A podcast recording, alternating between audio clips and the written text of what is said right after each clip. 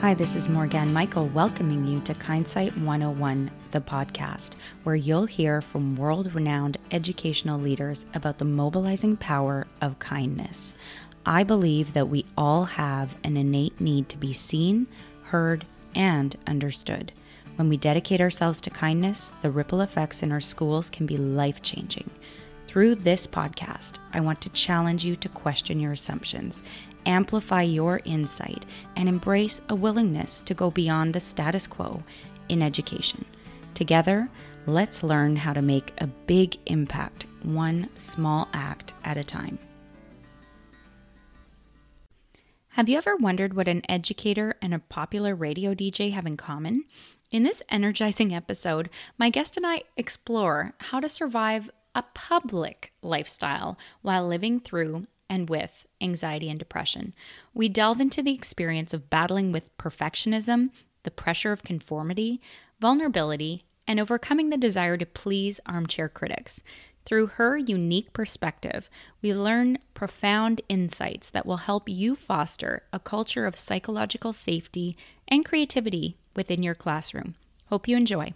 Self described as a Fruit Loop in a bowl of Cheerios, my guest, Casey Jo Loos, is the energetic and hilarious radio DJ from Vancouver's beloved 107.3 The Peak radio station. She has a passion for connecting through media, radio, and television, a former Canucks TV host, CTV News community reporter and host, and much music VJ finalist. Casey Jo also teaches yoga and meditation on her downtime.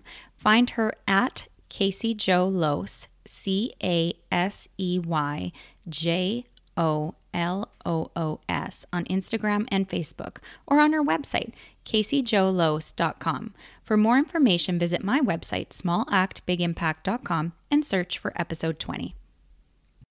I want to thank you for the wonderful reviews that you've left for this podcast on iTunes. Your reviews make a big difference in helping other educators find this show. If you think that I'm doing good work here and you'd like others to get inspired and join our 21 day kindness challenge and movement, I'd love it if you would take a minute, head over to iTunes, and leave a review. Thank you so much. I think it's important for us to unplug from having to do stuff all the time. Like people are always like, What are you doing? What are you doing? Sometimes I just don't want to do anything. I feel really free when I have time and space to be like, what do I want to do? Just be oh crazy. like our society doesn't we don't allow for that in North America. It's always no. like, what are you doing? You're, you better be busy. You better be up to stuff. And yeah, there's lots of things that I'm doing and yeah. I want to do more, but I'm trying to do less. Yes. But I still want to do more.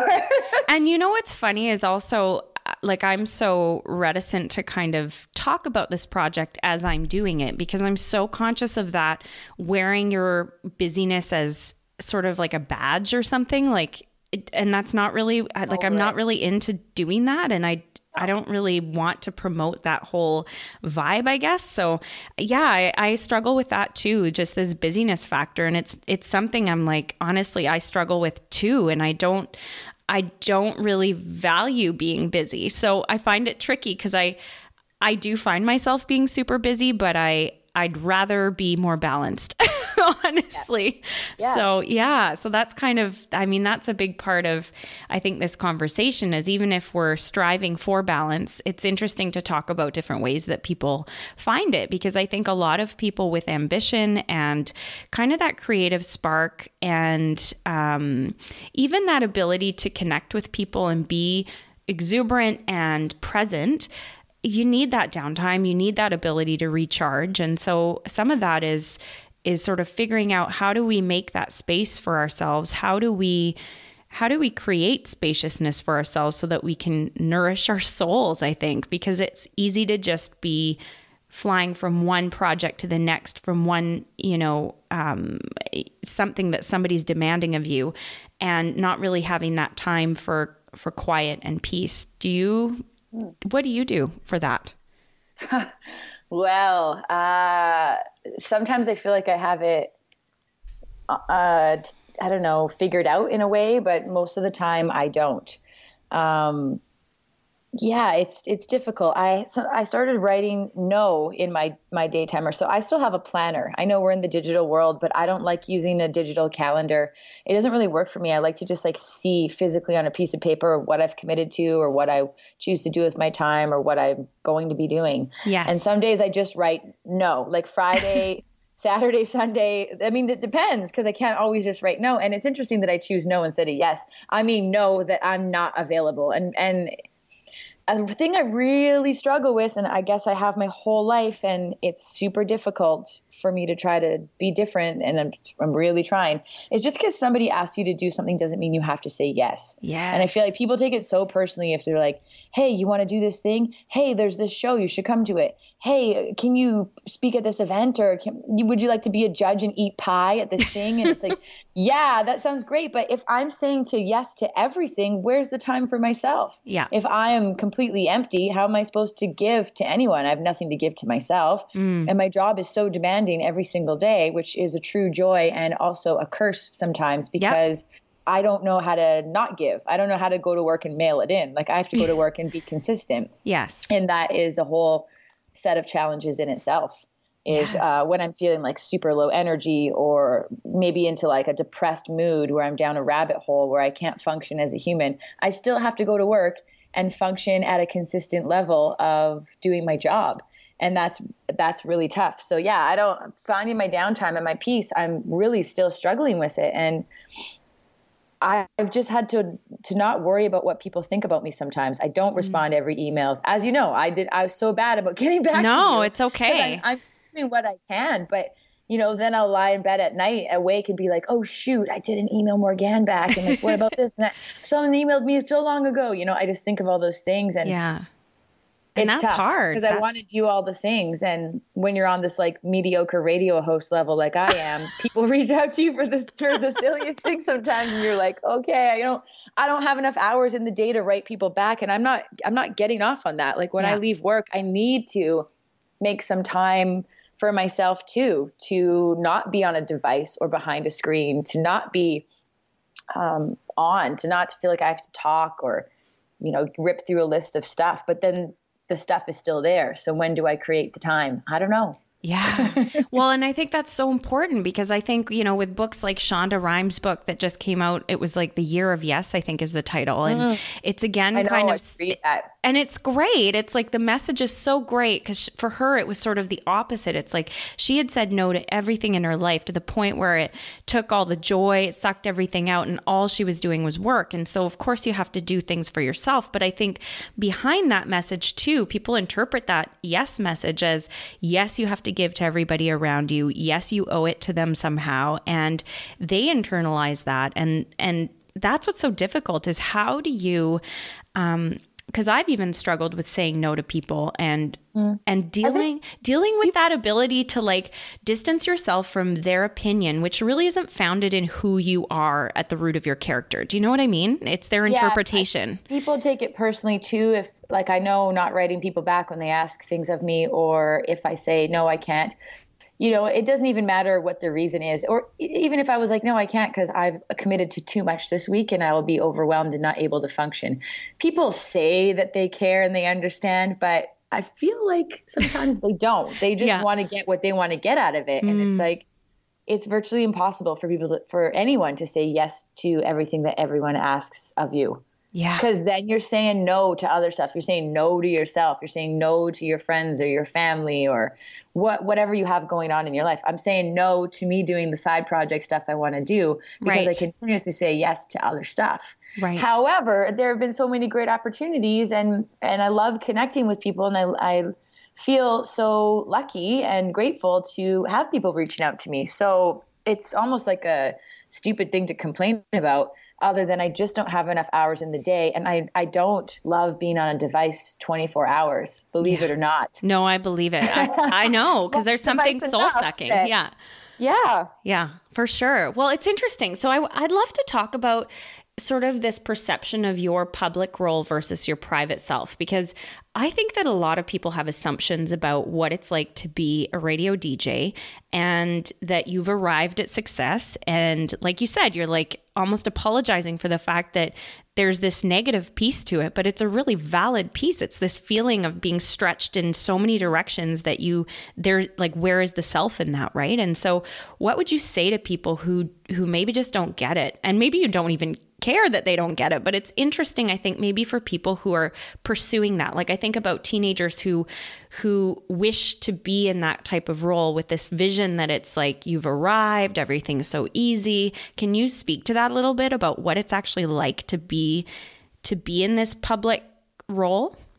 Yeah, um, I think the biggest thing that I I struggle with in this sense is that um, my job never ends. Really, it's not like I get out of the studio and I leave work and it's over. My name is my job. I don't have a fake radio name. Casey Jo Loos is my name. Yeah. And then when I leave, I'm already thinking about what am I going to talk about tomorrow? How am I going to entertain and cut through the seven second attention span and cut through the noise tomorrow?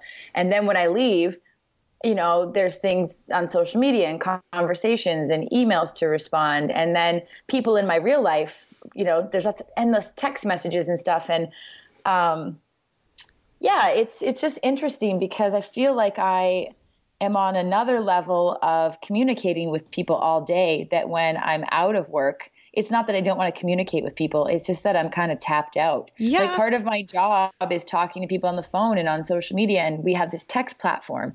Text me anytime from two to six, Monday to Friday at 102 777, and I will text you back. And I'm texting was like hundreds of random people a day, talking to thousands of people a day. And I shouldn't say random because we have people that listen every day and you kind of get to know each other and it's incredible. Sure. But imagine doing that for like 12 hours a day and then trying to have friends and keep up with things. I, I really feel like I kind of have early onset Alzheimer's because my memory is so bad. I'm and I'm talking about things on air, like there's just so much going on. There's like too many tabs open in my brain. So sure. when I leave work, it's just like I need to almost just do nothing. Yeah. And I, I don't think a lot of people there's and this this job isn't special. This job does not deserve to get put on any sort of pedestal at all. Um, but it's interesting because people will and they do because you know they think it's interesting being a radio host and it is. Mm-hmm. and i will say that it, it takes a certain kind of person to be able to do that every day. Mm-hmm. Um, and it's not easy and you know there's a lot of turnover in the industry i've been fired twice in media and I,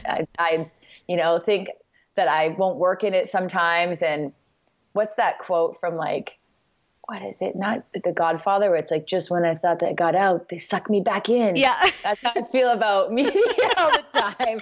Every time I've been fired, I'm like, I'm done. I'm, I'm gonna work, work in marketing now. I'm gonna do this, and then it's like, oh, something happens. But oh, that's um, so interesting. I would love to dig into that a little bit because I yeah. mean, you don't have to t- obviously tell me the details or tell us the details, but I think about it and it's like there is that perceived failure and how do you rebound from that? And how do you how are you able to in those types of situations build yourself up in such a way that you you feel worthy you feel confident you're able to bounce back from that type of an experience and and do it again? Like come back to media and feel oh, and be triumphant in it. So you just gotta lie to yourself. A lot of lying. Be triumphant. I'm like excuse me? I don't Not sure. Hope you realize I eat a can of tuna over the garbage can every day as a meal. That's like the glamorous side of radio. Um, well, I worked for CTV in Victoria. That was kind of my first foray into media. Besides going on this reality show for Much Music, which was a whole other thing, where mm. I was mm. like rejected and humiliated mm. uh, on national TV. But that was also a once in a lifetime incredible experience. So, I, you know, I I learned a lot about myself then because you put yourself out there and you see how the media edits things even mm-hmm. in a ghetto canadian reality show like that you know you can you i experienced it. I'd be like i didn't say that then but then they would put a voiceover of me saying something at a time to make drama. Right. you realize what people are out for and that's sometimes drama. But yeah when i worked at ctv i got laid off with half of the staff. There was always big layoffs there. Mm-hmm and at the time i really identified with my job like i that was me and so when i lost my job there i definitely had a huge crisis because i was like well, who am I? Mm-hmm. I think mm-hmm. that's a, a thing as a society here in North America. We often identify with our jobs. You know, first question people ask is, What do you do? Let me label you. Let me put you in a box. Do I think you're important? Are you interesting? And I think it's so dangerous because it's not really who you are. Mm-hmm. That's maybe a way you make an income or humiliate yourself on a regular basis in the world of radio. but like a better question is like what are you passionate about? And since being fired from ctv and then subsequently the canucks which was another time i uh, got sucked back into media i had um, quit my job at the time and decided to go back to school to bcit do the marketing program and i was only there a month and then um, got contacted by the canucks and went and auditioned to be a host for them. And it didn't end up working out. And i well i had left school to work for them and um, I don't know, it was just tough. I just had so many different bosses and they wanted me to be so many different things. And mm. it wasn't what I was sold on what it was going to be. And yeah, I definitely felt humiliated and embarrassed because I left school to go do something. Everyone told me, "Who says no to the Canucks? Why would you say no to this job?" Mm-hmm. And and then it blew up in my face. So I think the biggest thing is just like realizing what you're passionate about. Your job doesn't really define you. I'm passionate about connecting with people. And regardless if I'm going to go work at a coffee shop or talk to people on the radio every day, that still like stokes my passion, which is connection. That's like the biggest thing that gets me out of bed every day mm-hmm. is connecting to other people, connecting to myself, connecting to nature, God, the universe, whatever the hell is happening here. Mm-hmm. Like I feel like I have an existential crisis at least once a day. So that's how I measure success in my life. It's not whether I'm a radio host in Vancouver, it's the moments that shake you up and how you kind of bounce back. And sometimes you don't bounce back. Yeah. There is no bouncing back sometimes. And mm. maybe it's just going another way or just floating. Yeah. So many, so many times, like, man, I can't even believe I'm alive sometimes. Like, yep other than like to be alive is a miracle yes blah blah blah shmir shmir shmir. But i can't believe that i'm alive in that i have been crippled so badly by the painful moments in my life. Mm. and somehow i'm still here. Yeah. And i think about those things every single day especially when i'm having like a great day or or like a I don't know, really a day where I'm feeling really connected and super grateful, I'll be like, man, it's so crazy because everything changes all the time. It does. It and that's such an important thing to to realize, I think, because when you're in a dark place, it's incredibly difficult to see to see yourself in that more positive mind space. And so being able to be super present when things are going well and to practice that, I guess gratitude for that is is so important because it grounds you in that so that you can you can have it sort of in the back of your head when things inevitably dip again. Because I think whether we have really deep dips or not everybody experiences those ups and downs. And i think that's the piece that's so important. And you you speak a lot about worthiness in your posts. And you know this concept that i'm enough and i deeply deeply resonate with that message. I know a lot of other people need more of that in their lives. And sometimes that worthiness can be hung up on who we think we're supposed to be, as you were saying, and that crippling shame that we feel when we can't live up to that unrealistic ideal. So sometimes it's imposed upon us by the media, our parents, peers, our loved ones, our abusers, ourselves. What does worthiness mean to you and how have you been able to sort of stand tall and and I know you're probably going to say I don't always accept or or value my own worthiness, but I think on some level that you write about it, that you're aware about it. You know, can you speak to that a little bit, the worthiness? I think it has to come from yourself. And I definitely have a, a lifelong battle with worthiness. We were taught to be uh, validated by other people our whole life. You know, good girl, good boy. If you mm-hmm. do this, you get that. Um, once you reach Friday, everything's great. Once it's the weekend, once you get to the next step, you know, we're always counting down to the next thing and working towards the next milestone or achievement so that we're enough or we're this or that. Or once I'm married, or once I have a family, or once I have enough money in the bank. But I really don't think that's a good way to live. Mm-hmm. Because oftentimes we get to those things and we're not satisfied anyways. We're just counting down to the next Friday, the next weekend, the next vacation, the next step. You know, it's you don't need to do anything in order to be worthy. I mm-hmm. think just just being you are, and regardless if you are fired from your job, you're still worthy. Mm-hmm. It's just the labels and the categories that we constantly want to put everything into. I don't. I really don't feel that no one is better than anyone else in this world. Like we're really, I feel like we're all the same. We just want to be loved and heard and express ourselves in different ways and feel connected. And everything else is secondary. Yes, people can be very different, but I feel like we all want the basic same things. And I think if you can realize that within yourself and work on cultivating feeling like you're enough every day. You don't you don't need to suddenly get all those other things and then you're worthy. I feel like you already are. Yes, I think that's so true. And I think even when you achieve those things, the worthiness still has to be rooted in yourself because mm-hmm. Even those things you, can go away. Yes, or you can. well, then you're fired. Then what happens? Well, once it. I have the family, okay, well then the person leaves you, and you know, or your kids grow up and they move out, and that's, that's right. why there's a lot of empty nesters because yes. they put everything into that and they really identify with that, and then they're like well who am i well you got to figure that out and and fill yourself up yes. with with yourself and i get that that's hard because again we live in a society in north america where we're taught to be this way mm-hmm. so to kind of go against the grain and think otherwise i feel like definitely a lot of people think i'm a weirdo which i am I think we're all weird. Deep inside, we just wear. Some people wear better, better uh, armor, I guess, or whatever it is, you know, better masks. But yeah, I think we all are very unique and it's pretty incredible when we're able to sit in that uniqueness and and not apologize for it and feel like you said, feel worthy in spite of whatever weirdnesses we bring with us. I think that's really important. I, I still struggle with worthiness every day, mm-hmm. especially when I work a job where it's like I am I'm a performer technically, and I want people to either think I'm interesting and listen and, and give a damn about what I'm offering and what I have to say or who I am, or they don't like me so that they will listen because they find me annoying or something like that. Um, it's funny. I actually wrote a thing tonight on worthiness because I've been thinking a lot lately about the word worth and worthy and the word deserve. Mm-hmm. A lot of times in my life, people have always been like, oh, you deserve better or you don't deserve that. And it's like, well, we don't have to do something or achieve something in order to deserve anything because right. stuff's going to happen regardless. Yes. So I, I, realize I have a weird thing with the word deserve. So yeah, I am focusing on the word worth instead.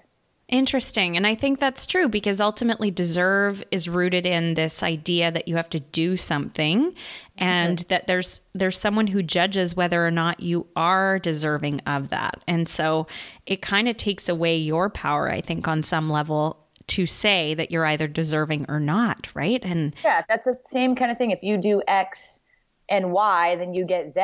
Right. And that's not always the case. No.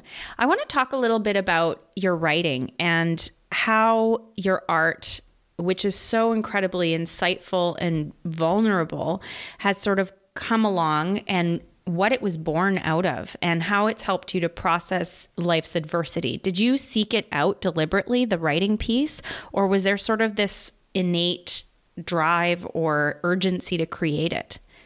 Mm, no, I've always been writing since I was quite young. I remember when I was like eight years old, I wrote to the local newspaper in Nanaimo, the Nanaimo Free Press, Daily Free I Press. remember that. yeah, I wrote about my dad. It was a Father's Day contest, and I wrote a poem about him, and I won a fifty dollar gift card. Wow. To a local steakhouse, the Bold Knight. Yeah. And that was a fancy restaurant to me at the time, fifty dollars.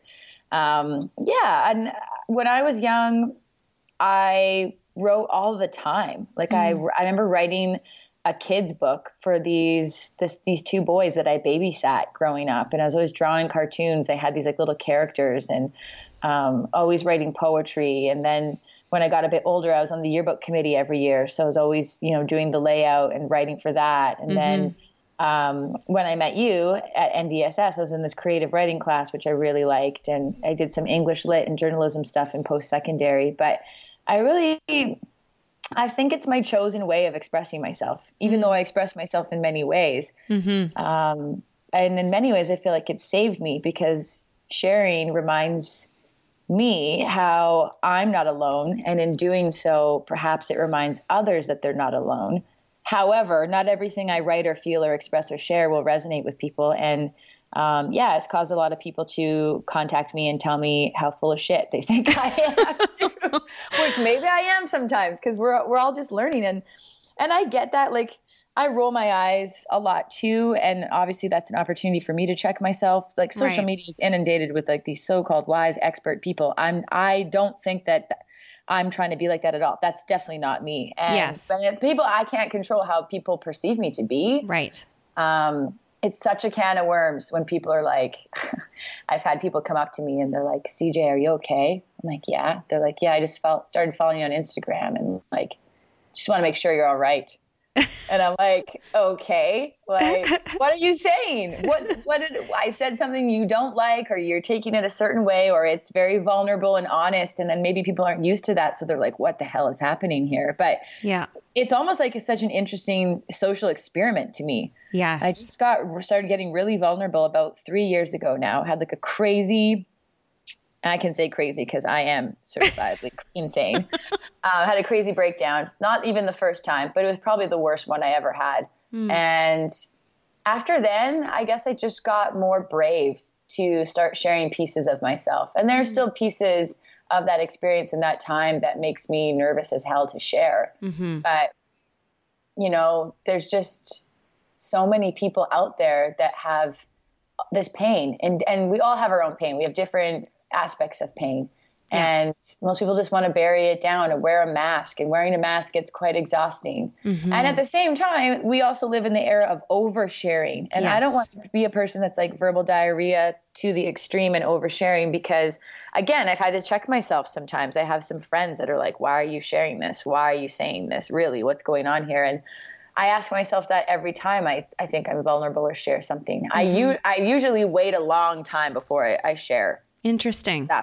Like the thing I shared today on worthiness and deserve, I probably wrote that like six months ago. wow, interesting. Oh, okay. That, there's so many different directions I want to take this right now, but I want to stay with the vulnerability for a second because I think that's a really interesting piece. Do you remember the first time that you actually publicly wrote a vulnerable piece that went beyond the mask or not that you wear a mask but went beyond sort of the the degree to which you were willing to share at one point publicly?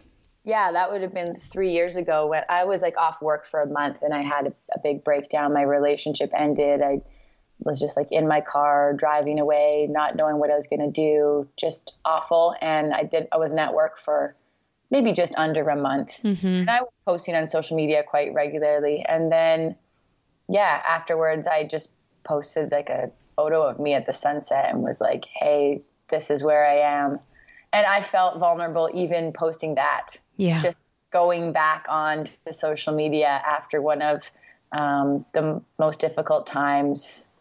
Well, a difficult time. I'm sure there's more to come, and I've definitely had uh, more challenging experiences than that. But that was like really bad. Like I really just did not want to live at all anymore. Hmm. So even though I didn't necessarily say anything about where I was or what I was doing, even mm-hmm. to just that felt vulnerable to me. But then from there, I really feel like I used it as a tool for my healing, which I mm. know some people roll their eyes at. And I've had people, you know, comment to me, you know, save your drama for your girlfriends.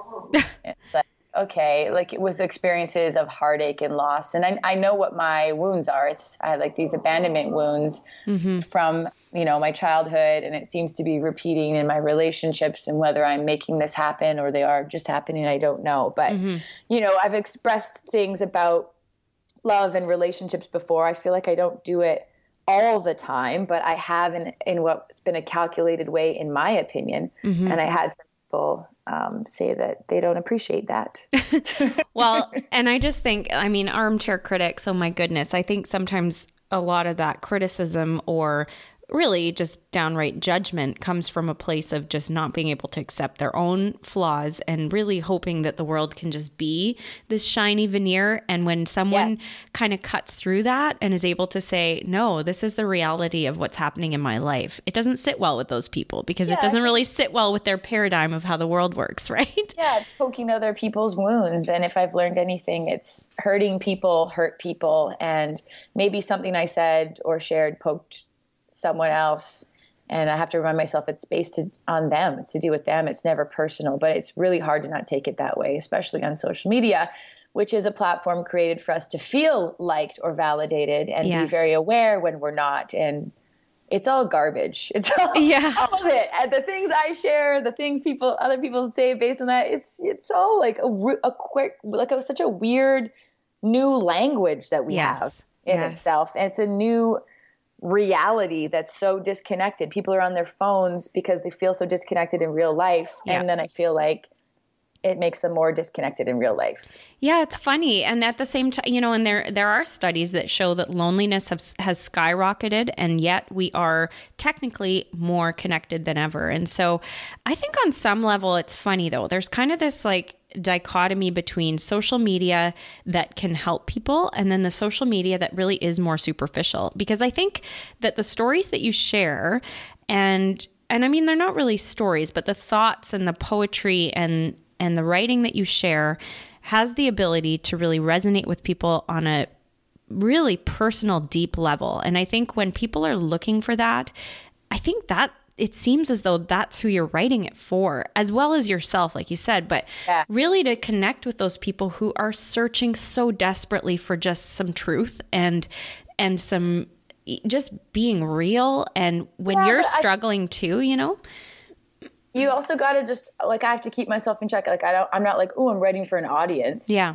because then what you're writing and sharing suddenly becomes a created thing. Mm-hmm. So, and that's fine if that's what you're doing, but then it looks like I'm trying to appease to certain people, you know, and I, and I don't want to also have an attachment through the various ego states where I'm like, ooh, look at me. I'm mm. connecting with people and and sharing and I'm helping people. Even though people have said that to me, like, oh, thank you, you've helped me so much. But I I try to not change what I'm doing based on whether someone likes me or doesn't like me. And maybe that's like totally naive and stupid of me, but no, I, I think that like makes catering. I'm not trying to cater to people. Yeah. maybe I am unconsciously. I don't feel like I am, but Hmm, that's interesting because I think like ultimately what you're saying then is in, is in order to be authentic and really true to your message that as soon as you start taking your audience into account, then that changes the message, right? Mm-hmm. Or has the potential, I guess, to do that.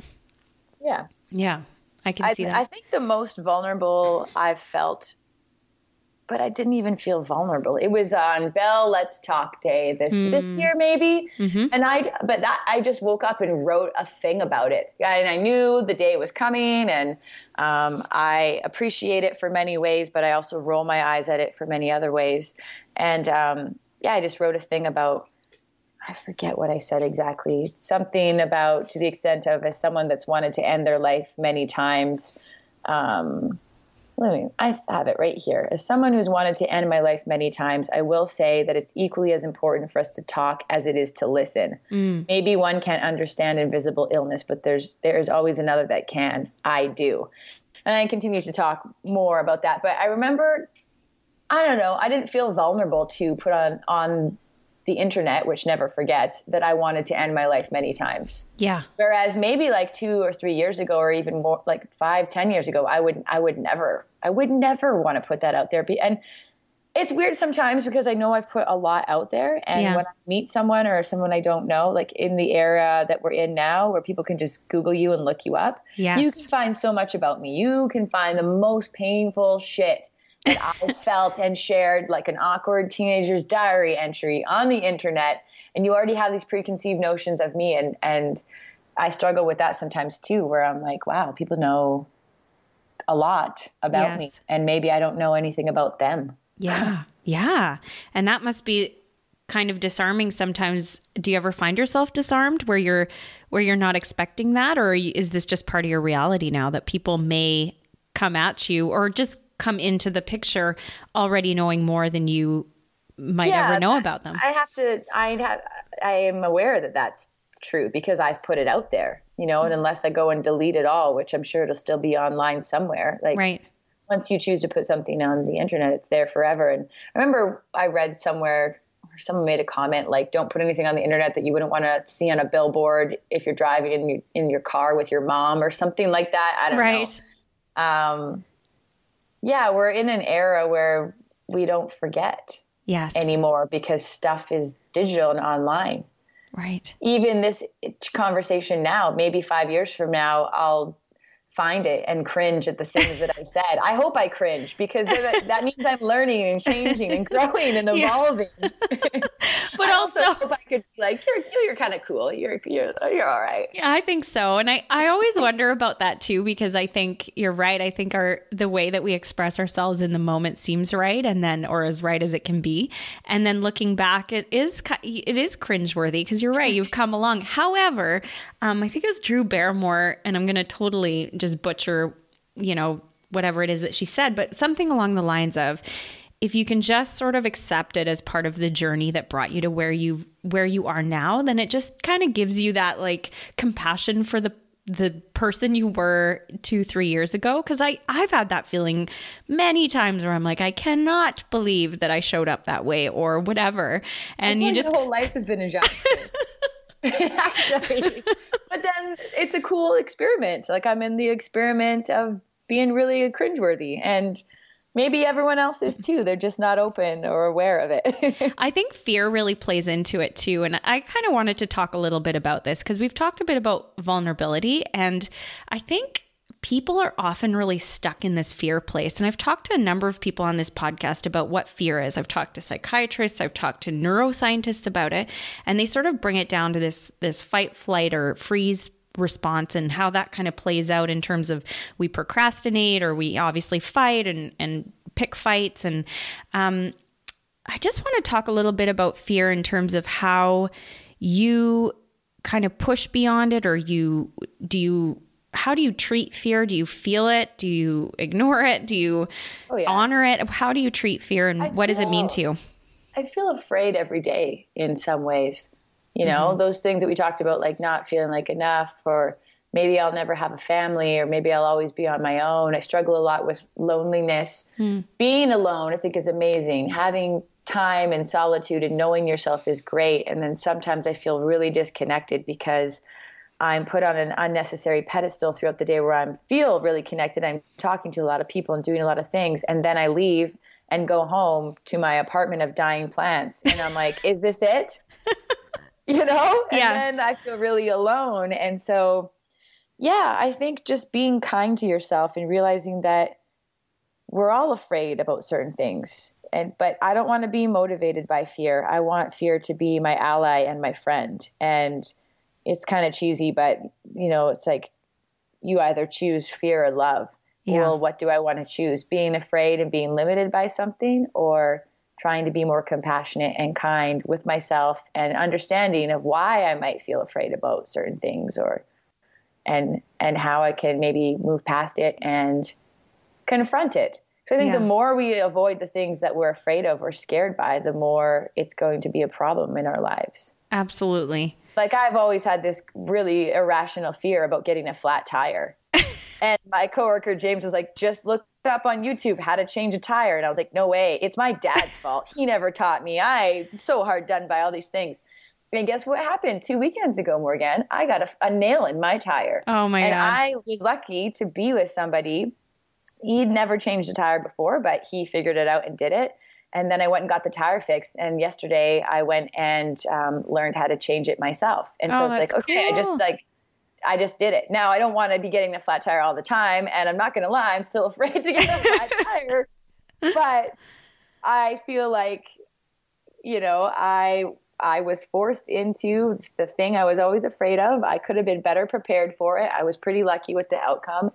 And it doesn't always have to be something as, you know, maybe juvenile as getting a flat tire. Maybe it's something that's way deeper and more terrifying than that. A lot of people are afraid of being alone. And I think once you come to terms with your own aloneness, yeah. we're all alone but together. yeah And that's something I think about a lot. You know, you can look, look up at the stars and feel like, oh, you're just so alone. Or you can look up at the stars and remember that you're never alone.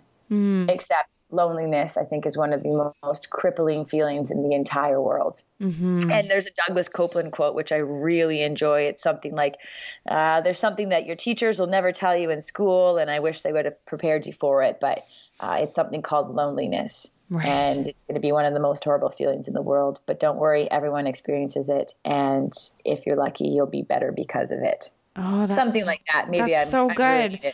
But that transformative power of fear and then even that loneliness piece that we all really do fear deep inside and that if you can sit with it and maybe uncomfortably so that there can be growth on the other side. And and I think that's so true. Like and I want to talk a little bit about school because I think as teachers sometimes we really want to make the experience comfortable one but I'm I'm in talking to people and really digging in. I think there's sort of this space for exploring the discomfort of learning in a really authentic way, in a way that we can support students. And I'd love to hear a little bit about what your experience was like at school. Did you enjoy school? What, you know, and I knew you briefly through high school. And I mean, you seemed like a really smart, intelligent, vibrant, very social person. And I'd be interested to know how you interpreted your experience of school and if you enjoyed it and and what you would have wanted your teachers to know about you that maybe they didn't know because of how you presented. I think I felt very connected in school, but also very lonely. Hmm. I loved school, and I also at the same time felt like um, an outsider. Mm-hmm. I found school was tough at times um, because I had a really challenging, chaotic home life mm-hmm. and started working at a very young age. And I had parents that always wanted me to do better than straight A's. Right. Yeah. and so I, I didn't come from any sort of money, but I wanted to do everything. And I did everything um, I realized I was a part of everything at school because I never wanted to be home. So I became like an overachiever, which I think is also dangerous too. Oh, yeah. Like I've had to be a certain way in order to survive the situation I was born into. But then later on in life as an adult, it doesn't really serve you. No. So you have to figure out how to like strip away and why my brain developed the way that it did. I feel like I was definitely defined as emo or emotional and moody at a young age. Um, I experienced a lot of trauma, so that makes mm, sense. But mm-hmm. I definitely didn't do the normal school things. I never went to parties, never had really relationships. I loved my teachers though. Um, mm-hmm. Some of mm-hmm. them definitely saved my life. I had an incredible music teacher uh, at Cedar Secondary School, and his name was Joe Stevenson, and he he really believed in me. I was 12 years old. I started playing saxophone. He had me going to play with the high school senior jazz band, and I was just like a young little like puke of a kid. and everyone there, I felt like wanted to beat me up because they were all like 17, and I was some 12 year old going to play with them. And right. he really he believed in me, and he and I actually I wanted to become a jazz or some sort of music teacher to honor Joe Stevenson, his life. He unfortunately passed away. And mm. um, that was my first real experience with someone who had succumbed to the overwhelming pain that life can present. He mm. killed himself. Mm. And that happened when I was, I think, 16 years old. Oh. And yeah, I always, I've ever, I just felt like I knew his pain. Every time I see him, I got it because I felt that same way too in certain ways. Um, what I want to say to my teachers, what would I want my teachers to know? Well, I think it's like the most incredible thing to be a teacher. I, I really, truly thought I was going to be a teacher. I really wanted to be one. And I think there's a lot of pressure that's put on teachers. And everyone's just trying to do it the best and do it their way. And maybe they're not best supported by the government and things are always changing and school systems trying to keep up with it. But i just wish we talked more about feelings. Yeah yeah know. yeah. I, we can introduce like a therapeutic aspect yes. to the school system. Yeah. I don't know. That's not to say that there weren't aspects about it but um yeah, I I don't know. I, I think, think, you're right. I think that's sort of where where people are real I mean our curriculum has changed to include this this portion called the social emotional learning piece which is really at the forefront now and it is based and it's rooted in sort of this ability to know ourselves and then to be able to within that context of knowing ourselves to interact with our peers and with the people around us and all of the the factors that we can't control and and sort of build up resiliency and build up this this ability that's like founded in growth mindset they call it which is that ability to grow. So like we're not really defined when we when we're you know five or six or 10 years old. Like there's always room to grow and there's always room to change. And I think when people and kids are aware of that ability to change and the ability to kind of learn new skills and to get better at things and to, to learn to manage things, even if they have come from trauma, I think that's so important because otherwise you do kind of slip into that perfectionist ideal or complete rejection of what you're supposed mm-hmm. to be. And then mm-hmm. either way can be really really damaging. So i think I yeah people are more aware of that and they're trying to work it in. But i think part of this podcast is really digging into that. Like what does that mean? Because it's not superficial. If we're going to do it right you know we've really got to dig in and understand what this means for people. And talking to people and their own experiences i think really gives a lot of insight into how we can do that. I really, I know it's such a hot term these days, mindfulness. But yes. I just uh, completed my uh, meditation teacher training at a place here in Vancouver called Moment Meditation. And I say that super humbly because um, it, it never ends. Like I, you, you, don't suddenly become a meditation teacher. I'm definitely a, a student of meditation, sure. probably forever. But I know like a lot of schools and different programs are offering mindfulness and meditation. And I think that's something that I a million percent support in mm. the school system. And maybe it's not always the easiest to have that worked into the traditional school system, but just like working on awareness and consciousness and, you know, realizing the voice in your head isn't actually you and taking a step back and looking at yourself and you know all the stories and the habits and the patterns that we have everything that's going on in our mind how you can kind of separate yourself from that yes. that's not really preferred by a, like a traditional school system i'm sure maybe you'd like want to go to a montessori school or something like that but that's what I wished I could have experienced. Yeah, yeah, yeah. Younger. Now I see kids that are like, I'm meditating or I'm doing yoga. And you're like, what? I feel so hopeful for the future of the human race. Totally. I think so. And I think especially in this really, because we grew up and for most of our lives, like at the, in our young school based lives, we didn't have the internet really. So, no. or access to it really in a, in the way that kids do now. So creating that spaciousness and that mindfulness, like you said, is so important. And I think people are really trying. And I have a girlfriend who does a program for teachers specifically called Awaken um, the Well-Being for Teachers. And it's really about kind of creating that mindful space for teachers because there are so many pressures. But I think within that, there's also that push toward mindfulness for students as well. But it can be tricky. So I think, again, it comes back to that whole like, how do we do this in a really authentic way where kids aren't just like rolling their eyes and going, this is awful? Because you can do that. You can kind of wreck it and make it really mainstream and boring, or you can make it authentic to what the intent behind mindfulness is, which really like, and you should really speak to this because you just went through it. But my understanding of mindfulness is that really it's about staying present and being able to be aware of our feelings and aware of how our thoughts as well. And like you said, that distance from yeah. owning them, right? Noticing it mm. and not having to label it or make a story about it or seeing where our mind goes with the story, but not getting sucked into it. Mm. And I think another thing um, for the school system is. Uh, experiencing our feelings but not attaching to them so much. And mm. how do mm. we express emotions? Like i didn't even learn this until a couple years ago. Like we always want to be happy and just be happy and just be happy and be positive and mm. glass half full.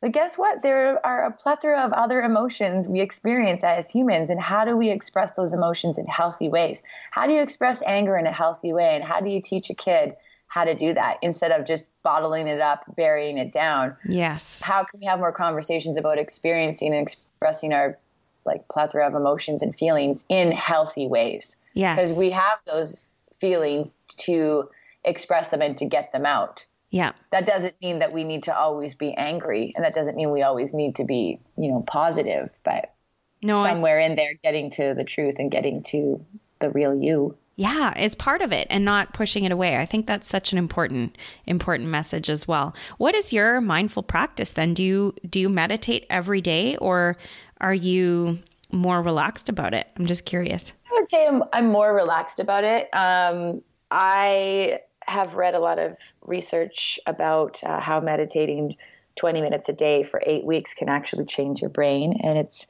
really interesting because up until like 20 years ago, like science didn't think your brain could actually change by yeah. sitting there, like almost detaching yourself and stepping back.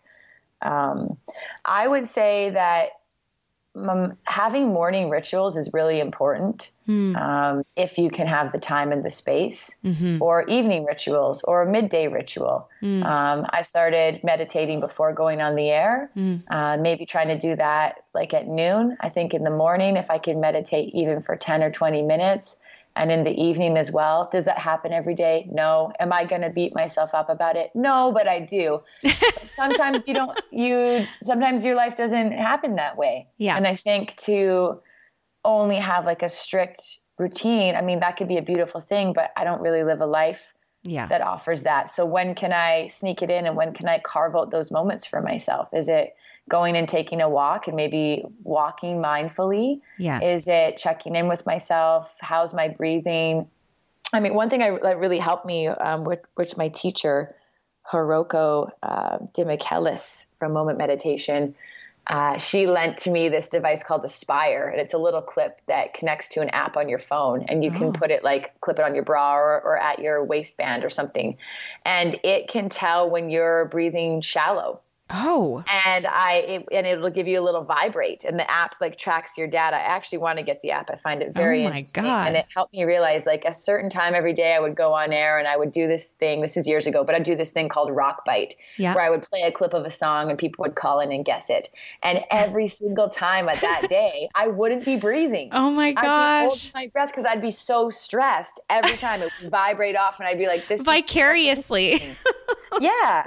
So if you can have like a tool like that to maybe help you with your mindfulness, but yes. even other things like I started doing when I walk into another room, when I walk through a doorway, just doing like a quick body scan or a quick check in. Yeah. Body scans are huge too. Where am I holding tightness in my body, right. especially in your face? I feel like your your face holds so much of your emotions and a lot of your fears and your pain too. Yeah. And just like facial stretching and and getting out of your mind and getting out of your feelings. I know I've talked a lot about oh feelings and emotions, no, no, but like good. getting out of that sometimes. Yes. Like you need to make that a part of your practice as well. And yes.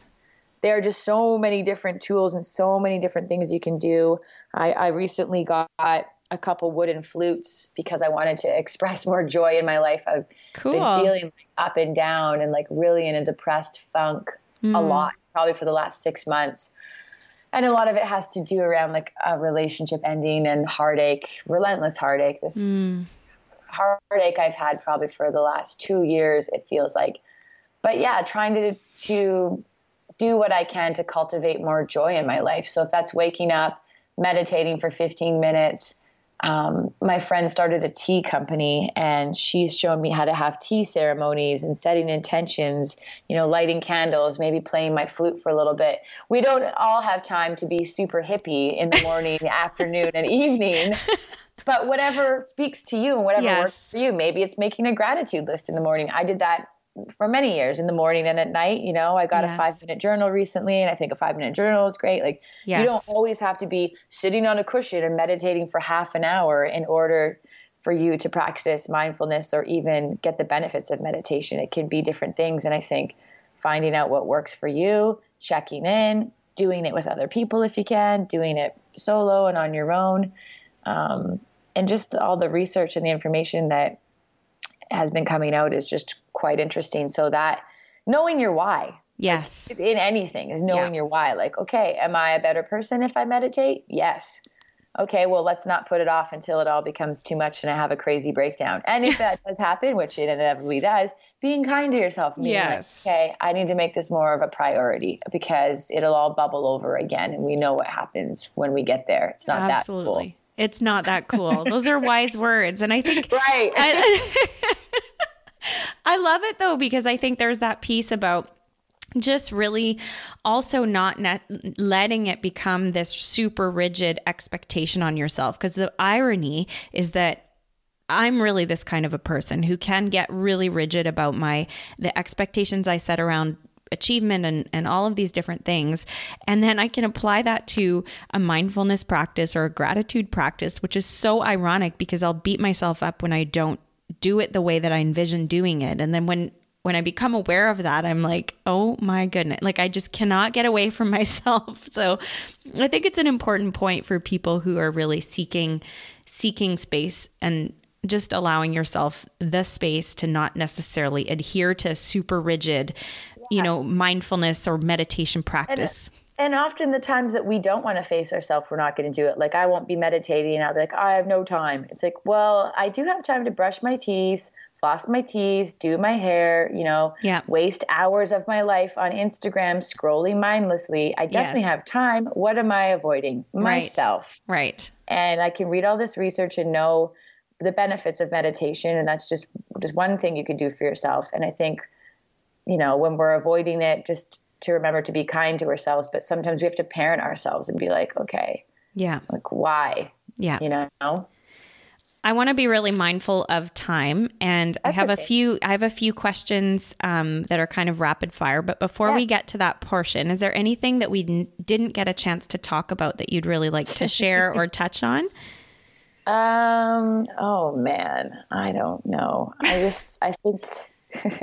I never have any. Uh, drought of things to say. It seems like I love it. uh, I think the be- the best parts in my life have been when I got knocked on my ass and found myself down on my knees, but then kissing the ground. Once I realized that we're all just flailing in life and that no one has it figured out. And if someone says they do, I feel like they're a lie. totally. And what's beautiful is we're all just given opportunities every day to embark on figuring it out our way for what works for us. And that's going to change day to day. And that's going to change based on how we're feeling and what's going on in our life. I really feel like I don't have anything figured out at all mm-hmm. in life, but that if I died today, I feel like I would be satisfied. Mm. I don't think I would look back and have regrets. I'm I'm trying to come to peace with things I might feel shame about or embarrassed and just be more kind and compassionate to myself. Like, oh, we're all just human. Yeah. And to be human is messy. Yes. And especially with parents, I really feel oh. like it's our parents' job to destroy us. Oh, actually. man. That's the parents' job to destroy us. and it's our right to heal ourselves. right. And most people will do nothing to heal themselves. Yes. And they just dump and blame and they put, put it on anyone else. And why do we not want to heal ourselves? Well, it's painful. It is. And expensive and exhausting. And we don't have the resources here in Canada I yeah. feel like you, you want to find a good therapist. Well, it's really time consuming and expensive. It is. Um, you can't afford therapy. Okay, well, then you get on a list for many, many years. And then you finally see someone, and maybe they're not your style, or they're exactly. just going to push pills at you. Everything's a, a quick fix, and there's no quick fix. Right. And so, even just saying all of that, I don't know what the hell I'm saying. that it's messy, that there's no. There's no roadmap. And so I think when we know that it we can kind of relax. Because I think I think we kind of set out thinking that there is a roadmap and that if we if it doesn't feel clean and easy that we're doing something wrong. And I think when we can settle into the fact that it is messy and that mostly everybody feels like it's messy, it's really comforting. you can kind of let yourself off the hook. The biggest takeaway from my meditation teacher training at Moment Meditation, and this is a borrowed concept, they don't own this, but they often talk about the curious scientist, being a curious scientist of your life. Mm. And a really good friend of mine, Lance, has often described it as turning your spy on if you can turn a spy on inside of you of your life, I think it can be a lot more fun. You can find a lot more humor in some of the painful moments or the embarrassing moments, trying to look at your life from the aspect of a curious scientist. How would that person look at you as you're feeling humiliated about something you know would Yeah. they be kinder would they learn something from it would they give you space and time Yeah. i have to remind myself of that all the time i think okay turn my spy on ooh what's going on here So smart. I love that analogy actually. And I think it's really effective with kids because it's Mhm. fun. It's so fun to think of yourself that way. All right. adults should be doing it too well, really, yes, always. Always, but I think of ways to apply it and it's like it's so great to have yeah, to have illustrations like that. Okay, could you define what kindness means to you? I think kindness, it's more than just treating other people how you'd like to be treated, but that's where it starts. I think it's shooting from the heart and keeping your heart open, especially when it wants to close. We can have a million mm. reasons why our heart wants to harden and close off. They did this, they said that, this happened. But I think a broken, open heart lets more light in than a closed off, hardened heart that's afraid to break. I think mm. kindness is staying open Wow. which isn't easy. It's not- not and it's easy. not always going to happen. but it's a good thing to strive for. What book or books have you gifted most often to people? well, this is one that I'm rereading, and I think I will reread until the day that I die. And I've given it to a lot of people. It's The Untethered Soul by Michael Singer. Have you read that book? I haven't, but I've heard of it and it's on my list. so good. I know there's so many books, and I'm a perpetual like self help reader. Me too. Okay, always have been. And sometimes it can be negative because you're not. You can read a book, and that doesn't mean you're going to apply it to your life. That's it. But The Untethered Soul definitely changed my life. Um, the Humans by this author, Matt Haig, H A I G. It's an incredible piece of fiction. It's about an alien that comes to Earth and has to live as a human. And it just makes so many remarks on humanity. It's such a Oh, great so book. of good. people. And he's also a big advocate for mental health. He's written another book called Reasons to Stay Alive. He has another, which is nonfiction. It's about his struggles with depression and anxiety. It's really great, quick, easy read, good to, piece to have for for anyone, I think. And he has another book coming out soon called Notes on a Nervous Planet. And he also has another um, fictional novel called um, How to Stop Time. And that one's about a group of people that live for hundreds of years. And they're kind of like a secret society. They live among humans, but they can't have the humans find out that they've been around for this long because they would kill them and try to use them for science. And it sounds ridiculous, but it is such an incredible book Oh, I the believe it. takeaways for love and relationships and time in general. And then I have two other ones.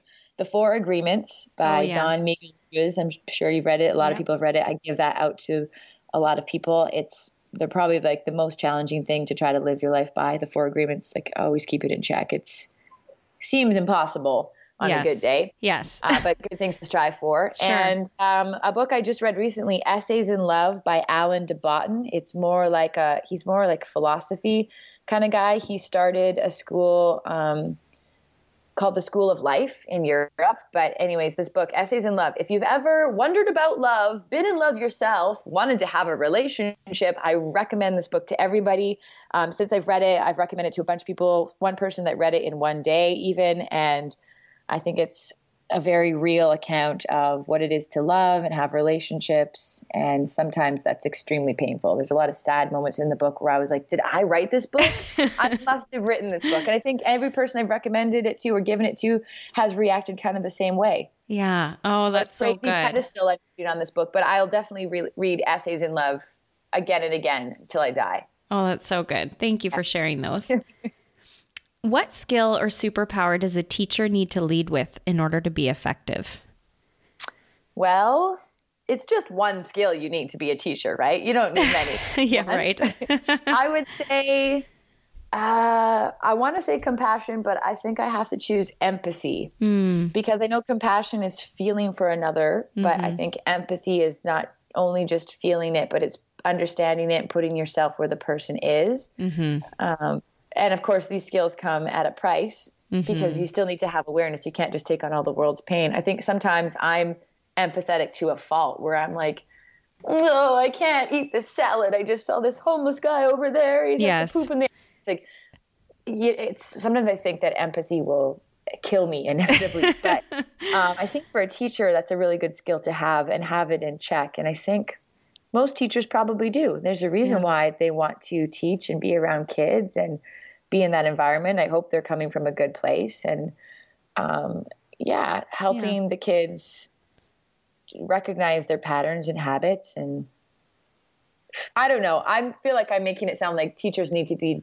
therapists, but no, no, no, no. I think I know I get it. I think empathy is so much as yes. a teacher. No, we are, but I think it's important to to not just um yeah, to not just feel it, but to also really deeply understand and seek to understand what's behind that as well. So I think I, I think I get what you mean. Um, what about for a principal? What skill do they need to lead with in order to be an effective leader? Well, it is to be a leader. I would. This is like a magic that I think a principal ideally would possess, and that's the ability to create a tribe. Mm-hmm. You've got your teachers, your support staff, the students, yourself, everyone there. You're trying to create community and learning in a safe and fun environment. There's so much going on. And how do you lead without becoming a dictator or someone or something that's unapproachable or fear based? I think a lot of leaders or managers out there try to probably try to scare people into respecting them. And we know mm. that that doesn't work. That's not real. So the ability to create a, a tribe. Mm-hmm. That's just a good that. one. Just, just that. but I think it's a good one. It's like, what's a true leader? Ferriss has book, Tribe of Leaders. I'm sure you just read that and you'll know it all. okay, last question. What question or quote would you print on, or sorry, what message or quote would you print on one of those quote cups that are sold in big bookstores that would be read by millions of people? Well, I have lots of them, but yes. I thought this is one that should be on a mug. Smiling is mouth yoga. Oh, so good. I've never heard that. That's mine. Okay, it's mine. It's totally original. Trademark. It's really original. Yeah, I don't know. Smiling is mouth yoga. I'm oh. doing it right now. Me oh, too. Me. I'm a yogi. I'm basically better than everyone.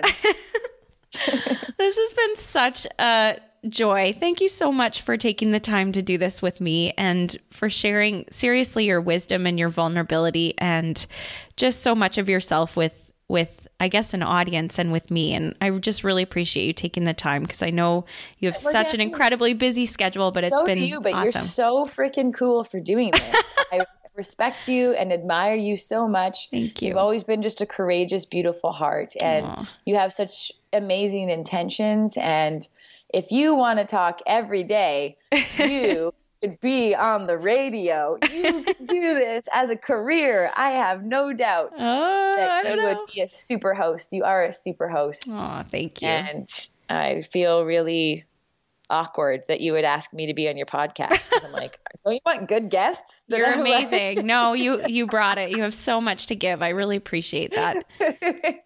Thank you. Thank thank you. This has been another episode of Kind Sight 101, the podcast. For links to resources mentioned in this episode, visit smallactbigimpact.com and click on our podcast and choose this episode number. Now, I'd love to give my audience a heads up about my new book, which will provide ideas, actionable strategies, and inquiry based approaches to creating kinder classroom through serving the community. Subscribe to my blog for more information. Now, I would love to hear from you. What's the biggest insight that you gained from this conversation? Head over to our website, smallactbigimpact.com, leave a comment on our podcast page, or tag and connect with us on social media with the hashtag smallactbigimpact to share your inspiring story of kindness. Can't wait to hear from you.